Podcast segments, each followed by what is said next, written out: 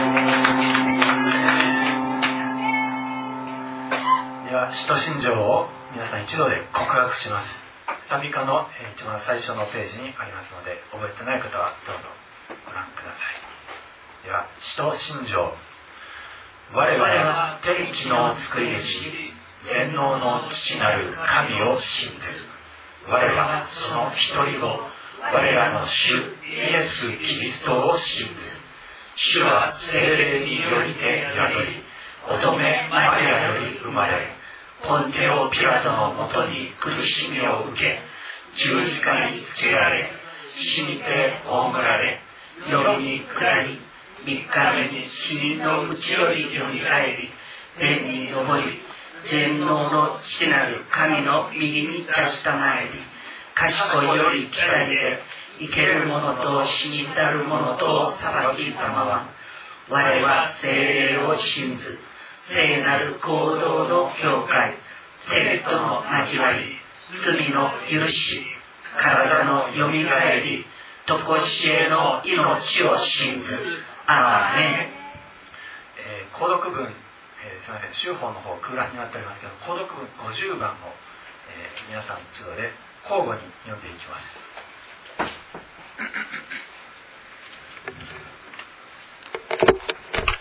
購読文のごじゅうばんです。えー、字の薄い方を司会者が、濃い方を皆さん一度で交互に読んでいきます。では購読文のごじゅうばん、フィリピよん章。主において常に喜びなさい。重ねて言います。喜びなさい。あなた方の広い心がすべての人に知られるようになさい。主はすぐ近くにおられます。どんなことでも思い煩うのはやめなさい。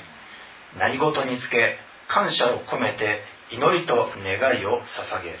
求めているものを神に打ち上げなさい。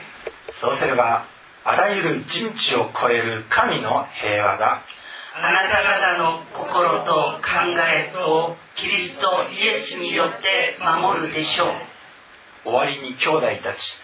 すべて真実なこと、すべて気高いこと、すべて正しいこと、すべて清いこと、すべて愛すべきこと、すべて名誉なことを、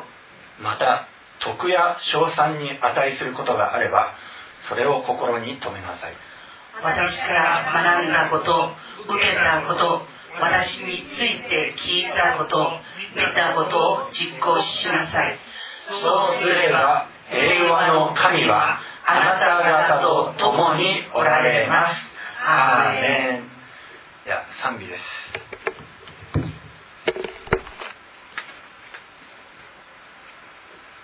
ー、こちらの韓日三唱歌のひゃくよんばんです。久しく待ちにし。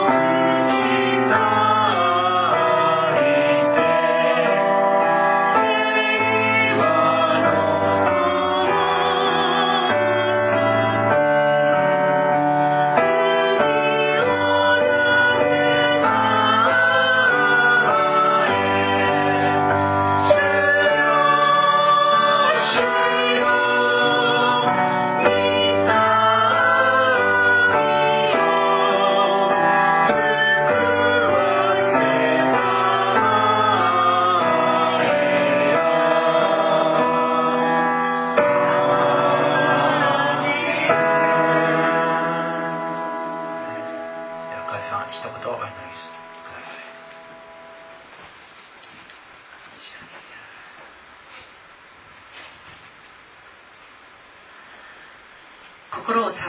な。神を信じなさい。そして私を信じなさい。私の父の家には住むところがたくさんある。戻ってきてあなた方を私のもとに迎える。そして私のいるところにあなた方も共に住むことになる。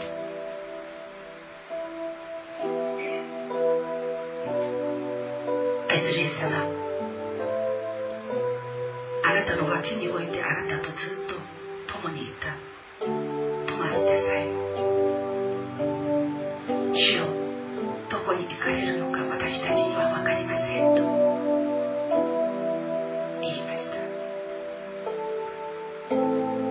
主よ、幸いからあなたは私たちにあなたの道を知る聖霊を使わせてくださって、聖霊を通してイエス様ご自身が私たちのために道になってくださったことを見ぬして私たちは信じる信仰を与えられて、その完成された道に私たちが安心して歩めるようにと、あなたは十字架から天の御座までのまっすぐな道を、ご自身の命を釘付けたことにより、またご自身の知識により復活された命により私たちに保証してくださり、主が私たちに与えてくださったこの信仰によって私たちは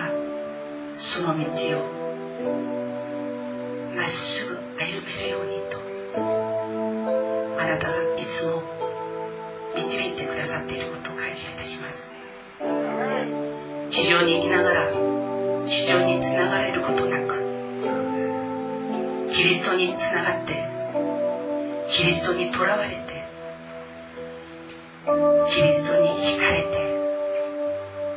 キリストにおぶされて私たちが歩むこの道は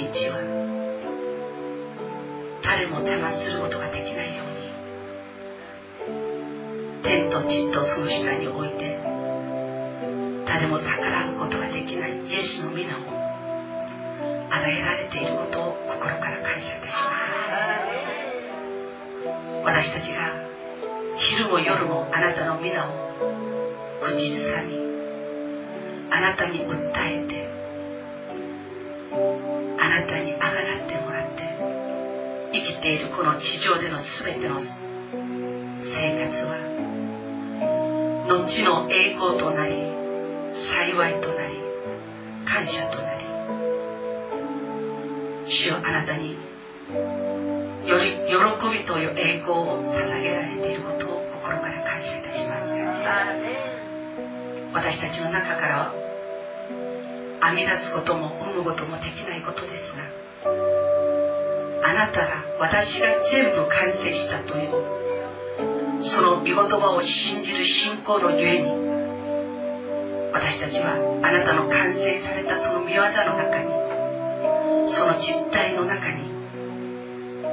私たちは入ることも掴むことも得ることも許されていることを感謝いたします。地上にある全ての作られた命が今この時間イエスの皆をもってあなたを崇めるとき、あなたの血潮によって選ばれし者がこの時間あなたに礼拝し、あなたを賛美し、あなたに感謝するとき、あなたを愛する天の軍勢も、また私たちより先にあなたにあって平安のうちに住まわれている私たちの信仰の先人も、私たちと共にあなたに拝し、あなたを礼拝して、あなたに天を返していることを感謝いたします。取るに足りないこの小さな群れですが、今日も真の声なるイエス・キリストを聞き従うために来ました。世におけるすべての私たちの技を下ろして、あなたを拝するために来ました。主よ、あなたの完成した義と孫と思って私たちを整えてください。そして私たちの礼拝がたくわしい香りとなって、父を喜ばし、イエス様に満足を捧げ、聖霊に感謝する素晴らしい礼拝でありますように。私たちの聞けない、私たちの心得ないこの耳と心をあなたの御手にお捧げいたします。イエス様の血潮で清めてください。語る口を主が整えてくださっていることを感謝いたします。その口を通してあなたの御国が私たちに来ますことを感謝いたします。今日ここで私たちが語られたすべての御言葉にアーメンしなければ、そこら辺にある石があなたを褒めたたえるでしょう。主よ、私たちは全身全霊であなたに聞き、あなたにアーメンしま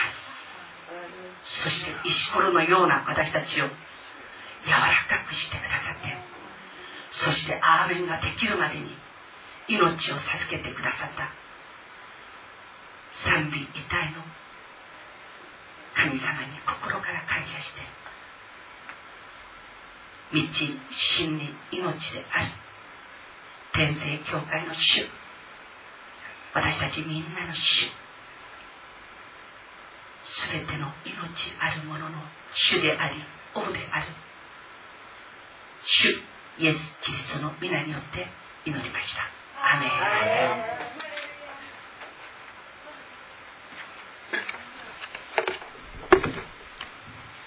それではメッセージに入ります。皆さんご存知だと思うんですけれども、にじゅうさんにちに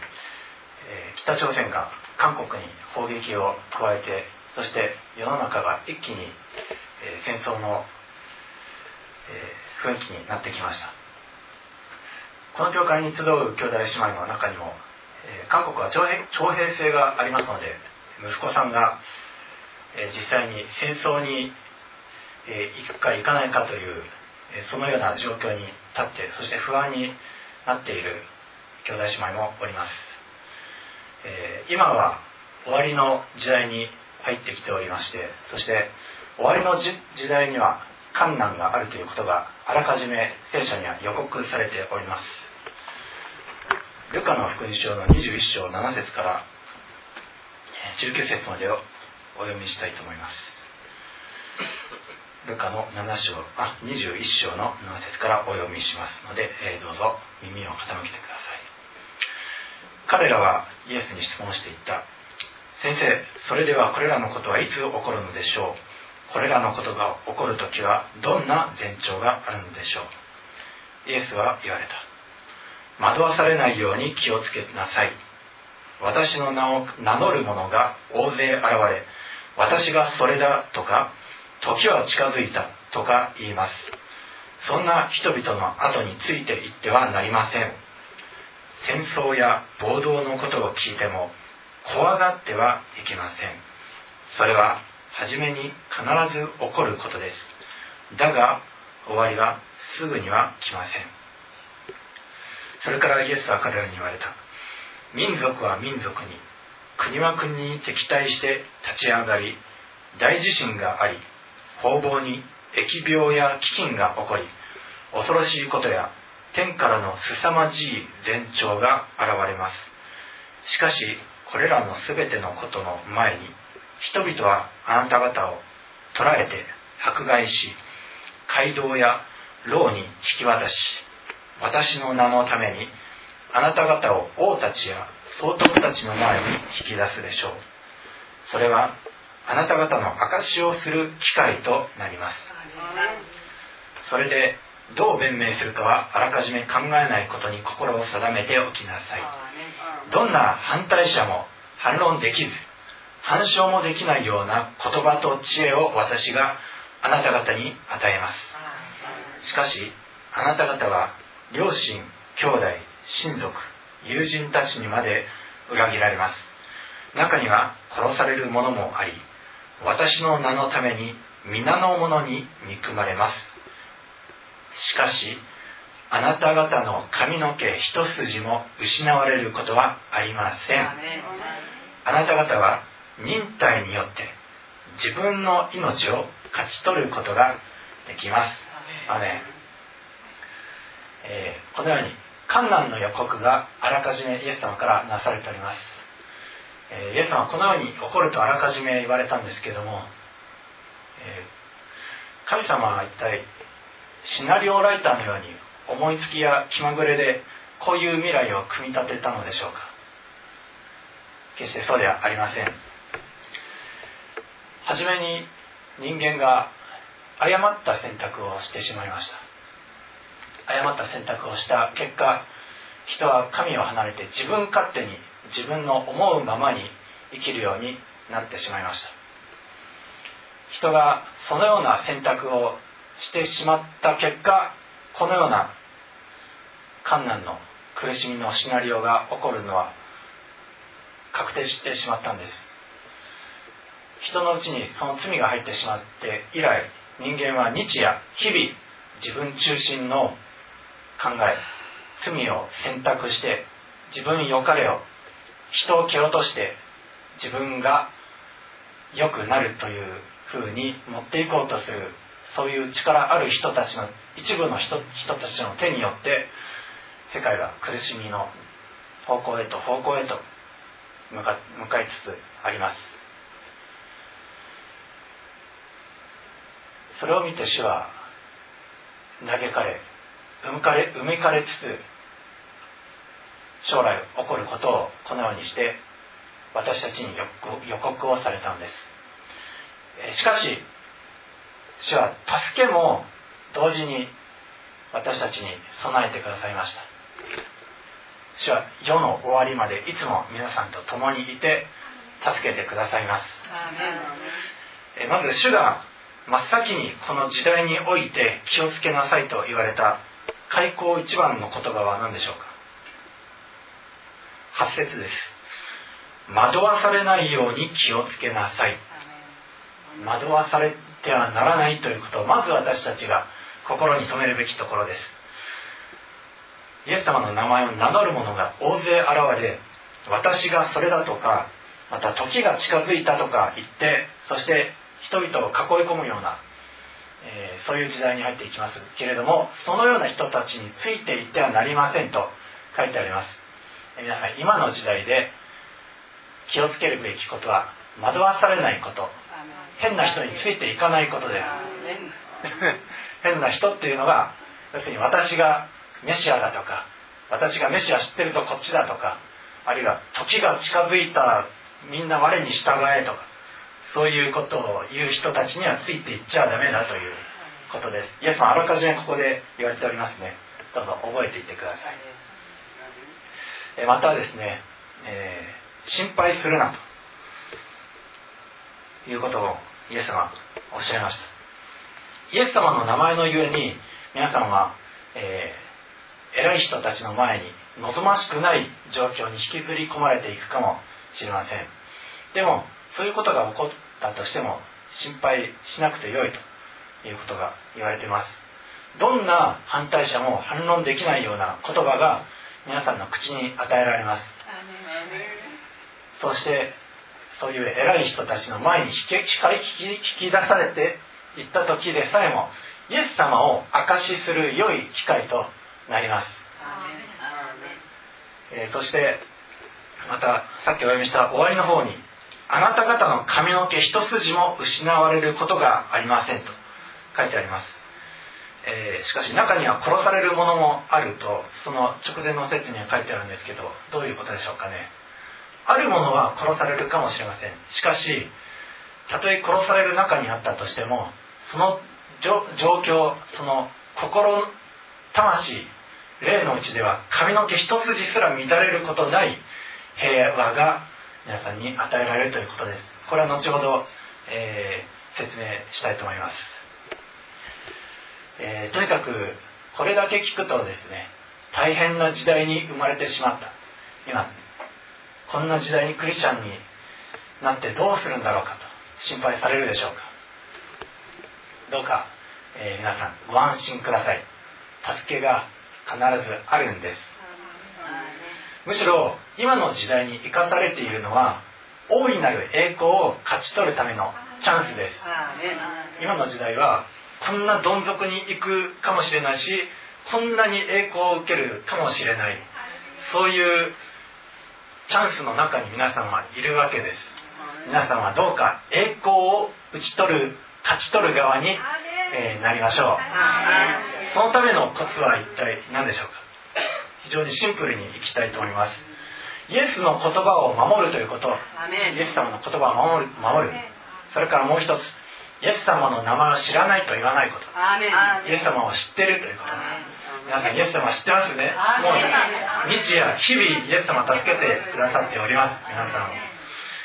毎日皆さんイエス様の名前を呼んでいますね。アメン。イエス様の名前を知らないというあ知らないと言わないことと、あとイエス様の言葉をあくまで守るということ、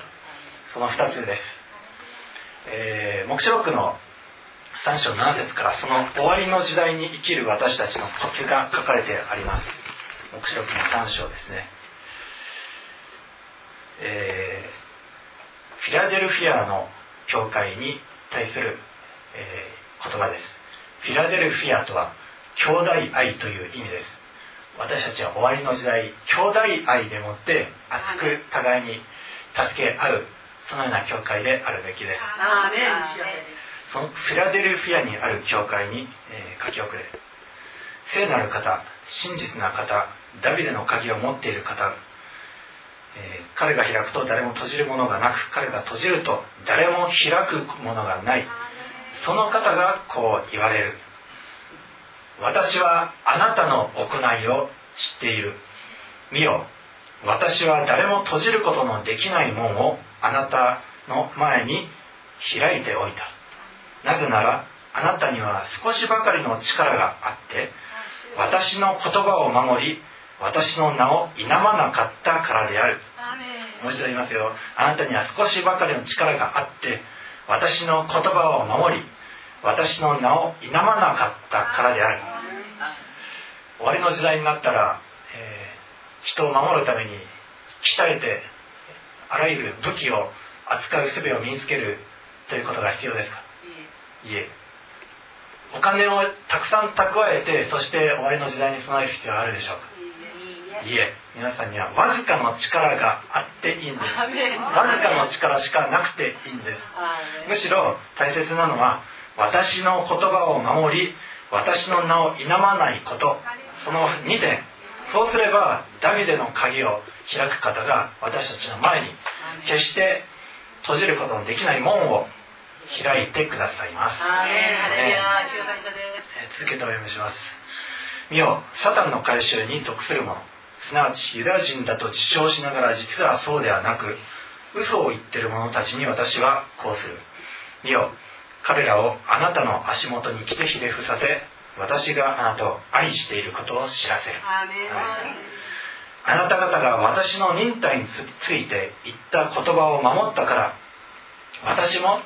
地上に住む者たちを試みるために全世界に来ようとしている試練の時にはあなたを守ろう。いいですか。地上に住む者たちに試みる、全世界に来ようとしている試みの時に私はあなたを守ろうと言ってるんです。終わりの時代では非常な困難を恐れて、えー、御言葉を知っていても無駄だ、一部の強い人たちだけが守られるんだという思いは嘘です。皆さん力弱くていいんです。ただイエス様の言葉を守り、イエス様を知らないというものにはえー、このように守ってくださるんです。イエス様を知る、知ってるでしょう。イエス様を知って、あ、すみません、また口滑りました私。あ、たまたまに滑るのでその時に突っ込んでください。ちょっと間違えたことを教えちゃうんで。そうです。イエス様を知っていると言ってください。この時には言い続ければ。そうです。毎日言い続けてますね。したらもう癖になって、イエス様を知らないって言いたくても知ってるって言っちゃうんです。はい。ですからイエス様の御言葉をいつも蓄えておいてください。世の終わりの時でも守られるんです。例えば、神は真実な方だから私たちに耐えることのできない試練に合わせることはありませんと書いてあります。そういうふうに宣言するんです。そればかりか、脱出の道も備えてくださるんだと書いてあると宣言してください。見よ、私は世の終わりまでいつもあなた方と共にいるというイエス様の言葉を、世の終わりまでですよ、いつも皆さんと共にいる。そうです。このお方にいつも皆さんは頼り続けてください。なんでみんな皆さんイエス様を知らないなんて言うことできるでしょうかね。どうか世の終わりまでいつも共にいるイエス様の名を固く保っていてください、ね。えでは、主に仕えている私たち、それはどのような素晴らしいことなのか、えー、この時代は大いなる栄誉を受け取るチャンスだと言いましたけれども、その栄誉がどれほど素晴らしいものであるのか見ていきたいと思います。知恵と御霊に満たされて、えー、そしてイエス様の証を、イエス様の言葉を最後まで守ったステパノという人がおりました。使徒のなな章にあるんですけれども、彼は知恵と御霊に満たされており、そしてあらゆる反対者のその反対に対しても知恵と御霊によって大胆に語って、誰も反対することができないような言葉が与えられ続けておりました。結果、彼は騙されて捕らえられてしまうんですけれども、そこにおいて彼はとても素晴らしい証をしました。聖書を初めから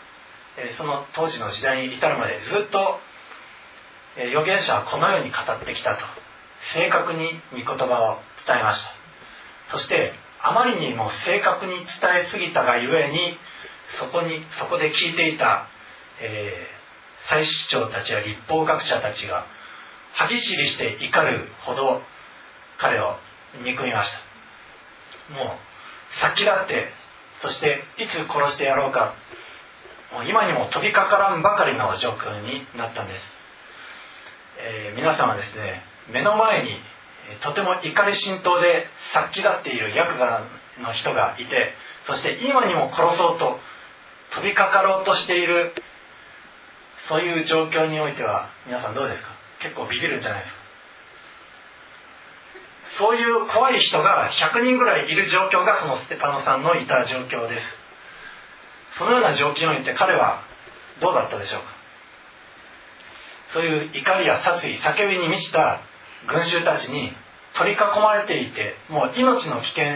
が迫っております。どう語るべき言葉を言うべきか、もう言葉一つ間違えたら殺される、そのような状況にある状況を、そういう場においてステパノは上を見上げたんです。天を見上げると栄光の座につくイエス様が見えました。主の栄光を彼は見たんです。イエス様の栄光をその場に置いて見た結果、彼はどうなったか。御使いのような輝かしい表情になって、心は平和に満たされました。髪の毛一筋乱されることもない、まっさらな凪のような平和です。それに満たされました。私たちはステパノのように御言葉を蓄えようとか、あるいは御使いの顔のようになって、そしてそういう場をしのごうとか、そういうことをあらかじめ考えたりするんですけども、そういう人間的な力によってそういう場に立っても無駄です。主の平和が来なければ、そういう場はとてもじゃないけど乗り切ることはできません。皆さんがもし今のうちに、よし、見つかりの顔のようなにそのバンディラになろうと思って今から訓練してもうさんくさい顔になるんです。皆さんにとって大切なことは、日々イエス様の名前を否まないことと、イエス様の名を握りしめていること。そうすれば主は世の終わりの時に至ってもこのようにして守ってくださいます。主の栄光を見た者はこのステパ、ステパノのように、どんな罵詈雑言も、どんな騒がしいそういうもう叫びとかそしりも、あるいは命の生死に関わるような危険な状態にあったとしても、皆さんの思いと心をキリストにあって守ってくださいます。その平和を誰も邪魔することはできません。そんなやつがひゃくにんいたとしてもにひゃくにんいても、皆さんの平和はかき乱されることはありません。むしろ皆さんはそのような瞬間、その群衆のために取りなして、主よ、彼らは何をしているのかわからないですと、そういうイエス・キリストの心、イエス・キリストの思いがその場所において皆さんを平和のうちに支配するんです。ですから皆さんが考えるべきことは、この困難の時代どうしようかとか、誰についていこうとか、何を蓄えようとか、どんな力を身につけようかとかいうことではなく、ただイエス様の名前を否まないということを皆さんはどうか守ってください。えー、ではその主の栄光がどれほど素晴らしいものであるのか、パウロは、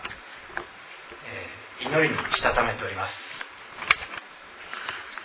えー、ちなみにパウロはですね、このステパノが殉教した場面にまさに立ち会っておりました。彼が石を投げつけられている最中、天を見上げて見つかりのような表情で、彼らを罪に定めないでくださいと取りなして祈るその姿を見て、当時パウロはサウロという名前でまだキリスト者を迫害するものだったんですけども、そのとてもじゃないけど自分の肉体的な力ではどうしようもできないほどの力、人間の考えうるあらゆる平安よりもはるかに超えた平安を持っているステパノを見て、どう思っていたでしょうか。彼のうちには神の力が宿っているというのを目の当たりにしたかと思います。そして自分にはそういうものを持っていない、自分が幼い頃から守ってきた律法を守ってきたけれども、しかし彼のようには到達していない、自分よりもはるかに学歴が低くて力のないはずの彼、有名でもない彼がどうしてそんな力を手に入れてるんだろうと思い、歯ぎしりして、そして彼を見つめていたことでしょう。その後パウロはキリスト者への迫害の手を厳しくします。そして兄弟姉妹たちを牢屋に次々とぶち込んでいくんですけれども、しかしある時主に出会って、そして主からこう言われます。サウロ、サウロ、なぜ私を迫害するのかと。イエス様はなぜ私の信者たちを迫害するのかではなく、なぜ私を迫害するのかと言いました。私たちを迫害する者はすなわちイエス様を迫害するものです。なぜなら私たちは皆神の神殿、イエス様をお入れする神殿だからです。ですから終わりの時代においても、迫害の場面においても、私たちはイエス様をも持ち続けています。イエス様の名前を否んじゃダメですよ。イエス様あくまでイエス様を私たちのうちにいるんだと、いつも共にいるんだということをどうか告白してください。えー、エペソの一章じゅうななせつからお読みします。どうか私たちの主イエス・キリストの神、すなわち栄光の父が、神を知るための知恵の知恵と啓示の御霊をあなた方に与えてくださいますように。はい、えっとですね、この修法の、えー、左下の方に祝福の御言葉ということで、えー、空欄があって、いつもここに皆さん自身の名前を入れて、えー、礼拝の最後に祈っているんですけども、ちょっと今これ皆さんで、えー、読んでいきましょうか。これがエペソの、えー、いっ章じゅうなな節からの言葉なんです。で、ここの空欄には皆さん自身の名前を入れてください。私はカズヤという名前なので、カズヤという名前をここに入れていきます。では皆さん一緒にさん、はい、どうか私たちの主イエス・キリストの神栄光の源である御父がカズヤに知恵と啓示の霊を与え、神を深く知ることができるようにし、心の目を開いてくださるように。そして神の招きによってどのような希望が与えられているか、聖なるカズヤの受け継ぐものがどれほど豊かな栄光に輝いているか悟らせてくださるように。またカズヤに対して絶大な働きをなさる神の力がどれほど大きなものであるか悟らせてくださるように。神はまた全てのものをキリストの足元に従わせ、キリストを全てのものの上にある頭としてカズヤにお与えになりました。カズヤはキリストの体であり、全てにおいて全てを満たしている方の満ちておられる場です。カズヤの主イエス・キリストの名前によって宣言します。アーメン、アーメン。どうか皆さん一同がイエス様の栄光の源である御父の栄光がどれほど素晴らしいお方であるのか、そしてステパノが見たあの栄光に皆さんも満たされますように。また皆さんが受け継ぐものがどれほど優れて素晴らしいか、皆さんがキリストの名前をいなわずキリストにいつまでも忠実に従うことによって勝ち取る栄冠がどれほど素晴らしいものであるのかを、どうか皆さん一同が知りますように。イエス様の名前で祝福します。アーメン。では一言お祈りします。愛する主よ、この終わりの時代、もろもろの困難があるということが御言葉において示されている通りです。そして事実、今私たちの教会に集う一人一人にも関わってくる困難が訪れております。主よ、まだこれからも訪れることでしょう。しかし主よ、私たちが守るべきはただイエスの言葉を守り、イエスの名前を知らないということです。本当にあ知らないと言わないことです。どうかしよう、この終わりの時においてもこれらの上にしっかりと立つことができますように。そしてこのシンプルなふたつのことを守り続けることができますように。世の中は本当にざわざわしてきて、そして人々を混乱のうちに何かとてつもなく恐ろしい御言葉さえ守ってくれないんじゃないかとか、そういう偽りの教えを吹き込もうとして、膨大な情報の洪水によって私たちを押し流そうとしてきております。しかし私たちがとどまるべきはただイエスの言葉のうちであり、私たちがただより頼むべきはイエスの皆のうちです。どうか終わりの時に至るまでこのことを守り、そして栄光に富んだ冠をいただくことができますように。ステパノは殉教する時、怒りと殺意叫びに満ちた群衆に取り囲まれても心の内が本当に満たされることない平和に満たされ、そしてその群衆たちを取りなして祈ることさえもしました。そのような平和がどうか皆さんを守りますように。この祈りを私たちの主愛するイエス様のお名前によってお祈りいたします。アーメン。では賛美、イエスは勝利を取られた。